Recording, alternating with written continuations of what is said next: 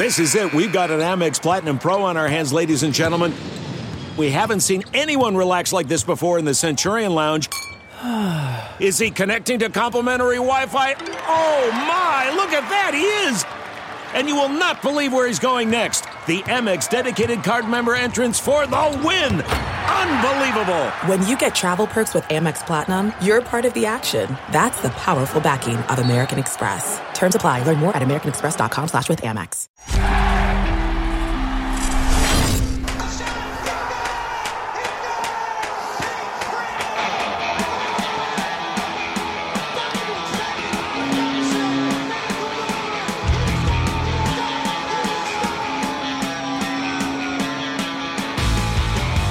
Hello, everyone. You are listening to the latest Flyers Talk podcast presented by Great Railing. I am Jordan Hall, and as always, I am joined by the dynamic Joe Fordyce, and we are both absolutely thrilled to be joined by Flyers Hall of Famer, three-time Cup champion as an assistant coach and player, and current analyst for TNT, Rick Tocchet. Rick, thank you so much for joining us. How's your summer been? It's, it's been going good. I'm uh, missing the hockey talk though. It's been a while, so yeah. I'm uh, glad you guys invited me on the show. Appreciate it. Absolutely. Definitely always enjoy your Flyers insight. Been loving your work on TNT. So we're really eager to ask you about this Flyers team, where it's going into next season. But I want to touch a little bit on last season, Rick. The, the team went through a lot of instability. What, what do you think the biggest issue was? And, and do you think this can be turned around somewhat quickly here? Yeah, I mean, obviously you want to develop the young guys. You know, you got they're going to make some mistakes, but you got to get them on the ice. I know that was something that uh, last couple of years the Flyers have tried, you know, tried to do, and I think that's the big key. Um, me is the play without the puck, uh, you, you got no chance of winning if you're you're playing five four hockey games. Um, I think you know when they were searching for a coach and uh, they ended up with Torts. You know, Torts is a guy that you have to play. You're in, in your own end. You know, he's a disciplined guy when it comes like that uh, with that. And I think for the Flyers, especially for the young guys you want to develop, there's nothing worse is when you're losing games, um, high scoring games, and you're not in the game. So that's why it's important. Uh, I'd love to see them this year really concentrate on their on their defensive part and stay in hockey games and let these young guys grow. Give them some ample time on uh, um, on the ice to uh, to make you know to, to learn experiences. Um, and they got some veteran guys there too, like uh, from coming back from injury. So it's interesting where they're going to go. Uh, but I know one thing with John Tortorella, they're going to play a really structured game in their own end. Toc. I wanted to ask you about. Uh, there was a lot in in John Tortorella's opening press conference. There's a, there was a lot of talk about culture change, attitude change. You've coached in this league as a head coach, as an assistant coach. How difficult of an undertaking is that for a new coach to come in and kind of change everybody's approach to the way things are done with the organization? Yeah, it's not going to take overnight. It's a it's a it's a long process. Um, you know, hopefully quicker, but but it is a long process. And I think, and I and I listened to John Tortorella's press conference, and I know John very well. Torts, you got to attack the the uh, leadership group. You got to find that leadership group. Those four or five guys are so instrumental in your dressing room. They're going to preach what you're preaching. So he's got to find four or five strong leaders in there to, to you know relay, relay the message. And, and Torts has some, you know, he doesn't have a lot of rules, uh, John, but the, the one thing he has a couple of rules and there's some non-negotiables. And if you don't come prepared to work, um, you know, if you can't give him a 40 minute or 30 minutes, it's not like Torts are going to keep guys on the ice for hours and hours. That's not his style. But if you can't concentrate for 40 minute practice, do the right things that what he wants, you're going to have a tough time with him. But if you come in, work hard, pay attention, and have a detail in your game, um, I, I, think that's where John will, you know, you'll really love Torts as a coach. Yeah, Rick, you've worked with Mike Sullivan a lot in your career, yeah. who of course worked with John Tortorella. Do you did you see some similarities there, and, and what kind of coach are the Flyers getting in in a guy like John Tortorella? Yeah, I was very lucky to coach under his staff, Mike Sullivan, and um, you know he's a, you know him and Torts, you know, uh, uh, Sully grew up, grew up with him, coaching and, and learned a lot from him, but you know, I think Sully has his own style. Uh, Sully's a really out of the box thinker. Um, but I think with Torts, um, like I said, he's uh, he really relies on assistant coaches. You know, uh, especially with specialty teams. And I think Torts will probably take the bulk of, of the D zone coverages. Um, you know, the system that they're going to do. And uh, but they're similar in the way that um, you know, they, you know, they, they, like I said, they don't have a lot of rules, but there's non-negotiables there, and, and they're very firm on it. And if you're, if you're a player that's going to fight these on them, you're going to have a tough time with these type of coaches. Um, but I, I love the, both those coaches. I think they're both successful. I love the way they think uh, the game, and and uh, they really give autonomy to their, their leadership group, and that's what I like. Yeah, Toc when you look at um, at John Tortorella's resume, particularly his years in Columbus, those rosters that he coached in Columbus, they didn't really jump off the page at you. There wasn't a superstar there, and in fact, they were losing players like Artemi Panarin to free agency, yeah. and they continued to make playoff runs under Tortorella. So you could say he probably got more out of the than what the roster said on paper. Do you view yeah, this Flyers situation as a similar kind of situation? Yeah, I think uh, you know when Torts went to Columbus, you know he, he wanted to make them re- relevant, and I think he did that with their work ethic. When you talk about a, a playing the Columbus uh, Blue Jackets with Torts behind the bench, you knew every night you're going to get 100% effort from that team. Um, unfortunately, they had to run in those Pittsburgh teams. You know, we're in the same division, and you know Pittsburgh had a you know an all star lineup. So we actually played them a couple times in the playoffs, um, and they're all you know. I know I think we won in five games one year, and uh, uh, it seems like we rolled over them. But I'm telling you, those every game was competitive. Uh, it could have went either way early in the series. Um, so yeah, with, with John Tortorella's work ethic is something that you can control. You know, you can't control what players you get, who comes and goes in free agency. Sometimes that's uh, you got to be lucky if you know flip a coin every once in a while. But when it comes to work ethic, there's no negotiables with John Tortorella. Rick, I remember when you were with the Coyotes and you came to Philadelphia, you, you really raved about Ivan Provorov and how much you like him on the back end. He's gone through some bumps in the road over the last couple of seasons, but do you still see him as a top pair guy that can really anchor your back end?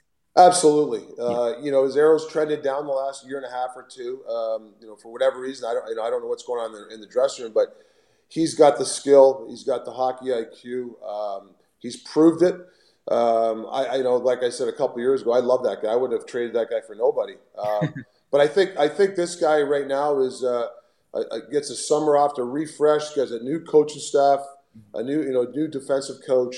Um, and I think he can just kind of just kind of relax going into this year, um, and don't put so much pressure on him. You know, uh, I've watched him walk the blue line on the power play, and it seems, you know, like from two years ago, he had a shot mentality. Uh, it seems like he's overpassing. That's just from my bird's eye view, from being on the uh, on your guys' side, the media side. So I'd like to see him take more control of a power play, be the top guy. But all around, uh, you know, his breakouts and things like that, what I've seen he's got the capability of, you know, a top defenseman in this in this NHL league. Toc over the last couple of years, really since the bubble playoffs, um, the way this Flyers team has trended seemingly steadily downward. You're you're really part of the fabric and the history of this team. Obviously, Jordan mentioned your Flyers Hall of Famer and a couple Stanley Cup final runs in the 80s. Has it been difficult for you to see what this franchise has gone through in the last year and a half or so? Yeah, it is. You know, it's uh, you know the last three four years. I, I, I, it's hard because you know I always root for there's certain. Listen, I'm on the other side now, so it's hard to root for teams. But I've always secretly rooted for the Flyers. You know, the Penguins, teams that I've played, I, I have some invested interest in. I know a lot of people in the organization or in the city. Um, you know, and I don't want to sound corny, but the fans do deserve.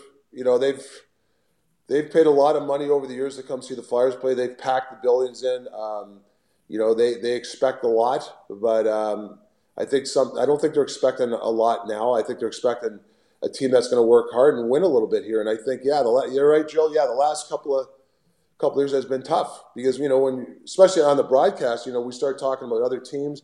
We, we hardly, you know, once in a while talk about the Flyers, um, and it's hard because I always wanted like, hey, let's get, you know, can we give these guys some love? But you know, when you don't have results and winning, uh, people want to follow the Colorados and Tampas and stuff like that. So I think it's important that you know the, the culture starts now with John Tortorella, and you know the way when you come into that building, like the old days, uh, you had to strap it on if you wanted to play the Flyers. Um, so now it's a little bit easier to go in there. Uh, no offense, um, and I think they have to get that swagger back, and that's what the fans want. They want that swagger back, and it'll be an interesting year. I like to see how this team does this year with. Uh, with you know with the guys coming back and and, and Torts' new staff.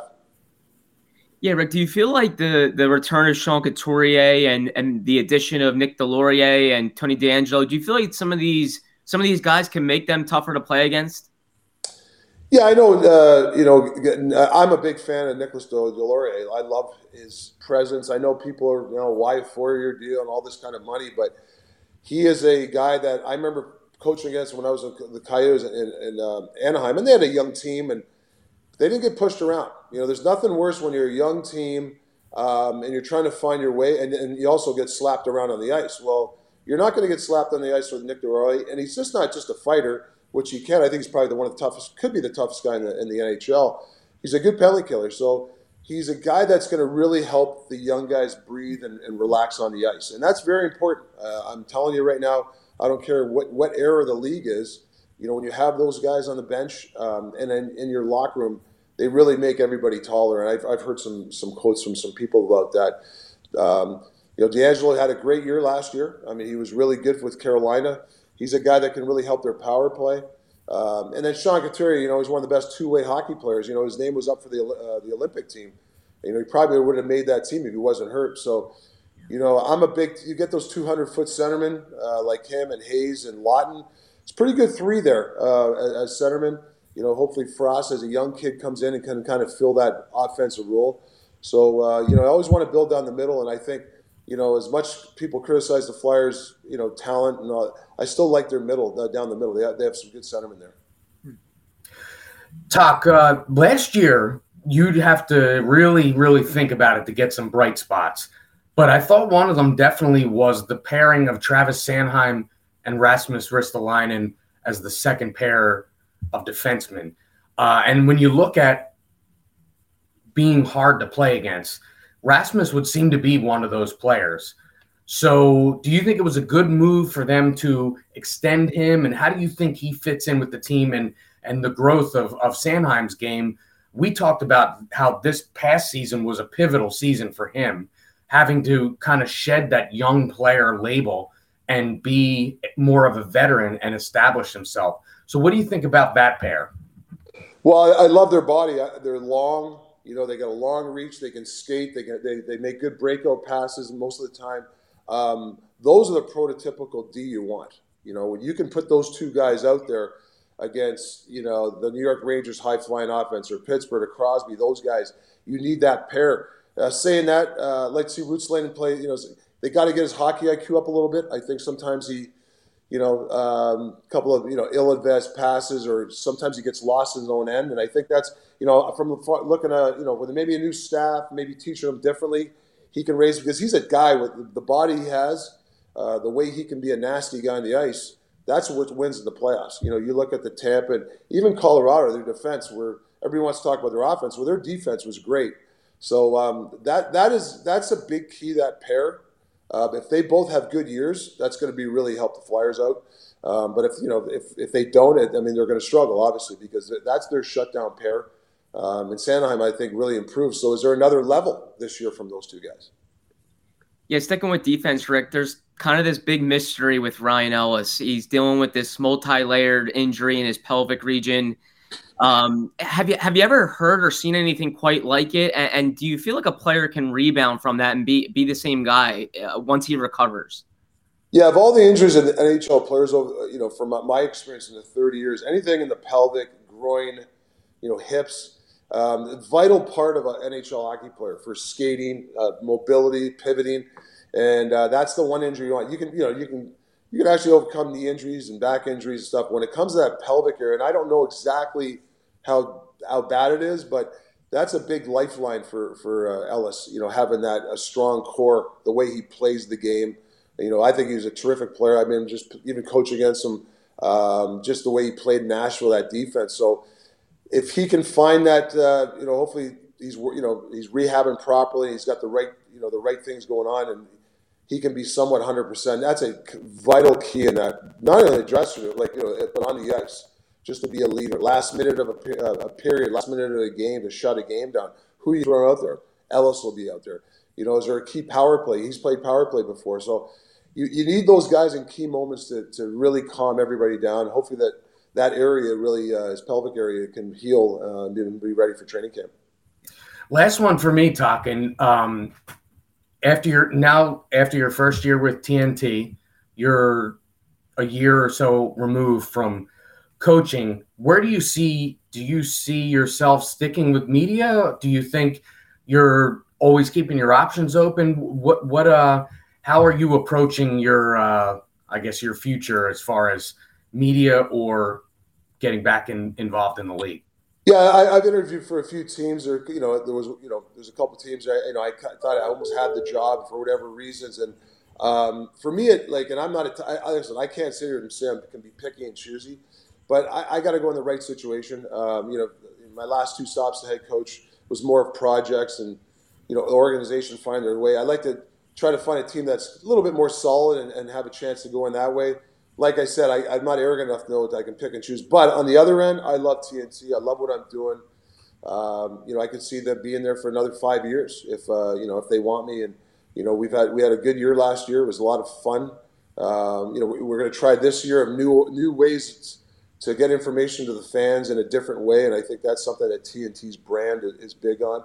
But uh, yeah, I enjoy it. I love the guys, the camaraderie with the guys. So um, yeah, I can't wait for October when we start. How cool was it with with the dynamic with Charles? You know, I know you guys worked him in. He came in on the set several times during the year, during the playoffs. He's a huge hockey fan. I mean, quite frankly, one of the biggest proponents of the game. He's all over the place talking about the NHL. So how cool was that dynamic dynamic? I know you and Charles are friends. Yeah, I've known Chuck for about thirty. He's the best, um, and I and I get to see him quite a bit. Uh, you know, there's funny stories with him, guys you know, we'll be on the in the green room watching the game, right? You know, we're going to watch the first period, going to go on in ten minutes, you know, for the intermission. And Charles walks in because he's got the NBA show. He doesn't even watch the basketball game sometimes. He sits there with us, and he'll talk. You know, he's a big Jon Cooper. You knows Jon Cooper really well. He always wants the Flyers to win, but he's sitting with us with Gretzky and all that and talking hockey. He's a he's just an, he's a great ambassador for us. He really is for NHL. When you have a high powered, you know, one of the you know b- biggest faces in the world, you know, everybody recognizes Charles Barkley when he says NHL playoff hockey is the best, that's pretty good for us because it only helps the NHL fraternity when you have a guy like that promoting the game. Yeah, we can see how much fun you guys have on set, Rick, and it's such a treat for the viewers. You've dealt with nothing but pressure in your career as a player and as a coach. Is it kind of nice to be away from that pressure and be like, nope, no thanks? Yeah, every once in a while, but you know, I talk. Craig Berube is one of my best friends. I talk to him quite a bit, so I get a little bit of you know, he talk we talk hockey a lot, so I get my fill because I'm a competitive guy. I love like watching a game like last minute and you know, you know, hey, I would do this or hey, I would have this guy in the ice. You play those games as a coach on the uh, on the ice uh, when you watch the game. So I miss that part, the competition of it. Um, so yeah, but it's that yeah, no pressure. Yeah, our side, I mean, I'm always right on this side. It's easy, you know. That's yeah. Toc one of the you know the way it works one of the memorable moments this year was during the playoffs when you and Biz had a big argument about shooting at the empty net uh, at the end yeah. of games. And that was, I mean, it was completely captivating to watch. I'm sure it was great to be on set because, I mean, a lot of times you don't get the honest sort of battles on TV. That's more of a rarity. And that was, uh, I thought it was refreshing to see. I, I love those kind of passionate sort of arguments. Yeah, they love it, man. They're in my ear. Say, Toc, go for it, go. They, they want me to get it going. Like, well, here's the thing. I, I was getting ganged up. Biz and Anson Carter and Liam were saying it was that Washington playoff. Uh, Hathaway had the puck, and they all four. And uh, I'm sorry, Wayne wasn't there that day, but he came back the next week, and we brought it up again. And obviously, you know, Wayne said, "Don't you know? You wouldn't go for the empty net." And my big line to Wayne, yeah, how many how many empty net Wayne uh, goals you have? Wayne, he said 87. So yeah, but he said they're all from the, the center ice in. Like, so that's the convincing we were getting. But I was really passionate about it. I, I disagree with those four guys. You know, I'm going for it. You know, you got to ice the game. Two minutes left. Yeah, I understand 15, 20 seconds, you can flip it out. But I want to send that game. I want it over. And I think analytics says the same thing. So, but that's the stuff they want, though. They want that argument. And we're not. Uh, I don't. I don't care what a guy says. I'm not going to agree with him. I'm going to tell him I, I disagree. It's also. It's almost like sitting in a bar having. You know, when guys and, and girls talk about sports, you know, you convince back and forth, and there can be some arguments. And I think people love that. Yeah, they definitely do. It's been a treat to watch, and we've enjoyed it. And uh, we're we're going to look forward to it uh, next season as well. Rick, thank you so much for joining us. We hope, we hope you're having a great summer. It's always a treat talking Flyers hockey with you. We really appreciate you coming on. Yeah, thanks, guys. I listen to you guys all the time, and hopefully, you guys have some good things to, to talk about. Uh, you know, I, am really rooting for the Flyers this year, and John Tortorella. is a great guy, so hopefully uh, they get off to a good start. Flyers Talk is brought to you by Great Railing. Stop into Great Railing for the highest quality and lowest prices on all your railing, decking, and fencing needs. Awesome stuff from Rick Tocchet. Glad he's having a great summer uh, and really appreciated his insight on the Flyers. Obviously, you can't get a better guy than Rick Tocchet, a guy that's played in the city, has done so much in this city, knows what it's like to succeed in Philadelphia, knows what it's like behind the bench. Uh, you just get so much great insight Joe, what was your biggest takeaway uh, from everything that Rick really gave us? Well, you know, again, in in um, last week when we had Scott Hartnell on, the same thing. The the insight into how John Tortorella will coach, and also the first thing I asked him about was how much how difficult an undertaking is to come into a situation and reshape the way people think particularly the way people think in a situation like this, where the Flyers have struggled now basically since the bubble playoffs. Um, and, you know, he said it's not going to happen overnight. I don't think anybody's under any delusions that it will happen overnight. But, you know, when the season starts, people get the juices flowing and then they get mad right away when they're not good. And, so that to me was a big takeaway about the you know the the the process and the struggle of reshaping a franchise, which really is what John Tortorella and his staff are tasked with here with the Flyers beginning uh, in September. Yeah, yeah, that was great stuff. To, to know, obviously, his connections to Mike Sullivan and he knows John Tortorella. So, uh, and Rick's been a head coach himself. So, to, to, to hear what he thinks needs to be done here about really rebuilding the culture and getting people buying back in on the Flyers was great. I, I really enjoyed his insight on Ivan Provorov. I remember when he was here with Arizona and he just really raved about Provorov. And that was before Provorov kind of had a couple of lumps here over the next two seasons, but he was real high on him. And there's probably been some far off speculation about Provorov's future here. Could he be a trade chip this off season? And, and to hear Rick say, I wouldn't have traded that guy for anything, I thought really grabbed my ears and, and opened my eyes uh, that he's still really high on him and, and maybe it tells you sometimes to be patient with a guy like Ivan Provorov. Can he get more help to make him better again?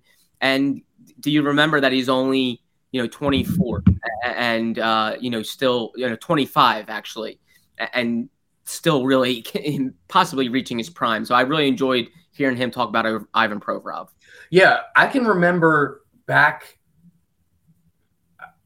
it the 2019 season maybe Whenever the last time Rick was in town with the Arizona Coyotes when he was the head coach and going downstairs with Taryn to interview him before the game against the Flyers. And the first thing he did was bring up Ivan Provorov. And yeah. that was when Provorov was 21 or 22. And he just talked about how dynamic of a player he is.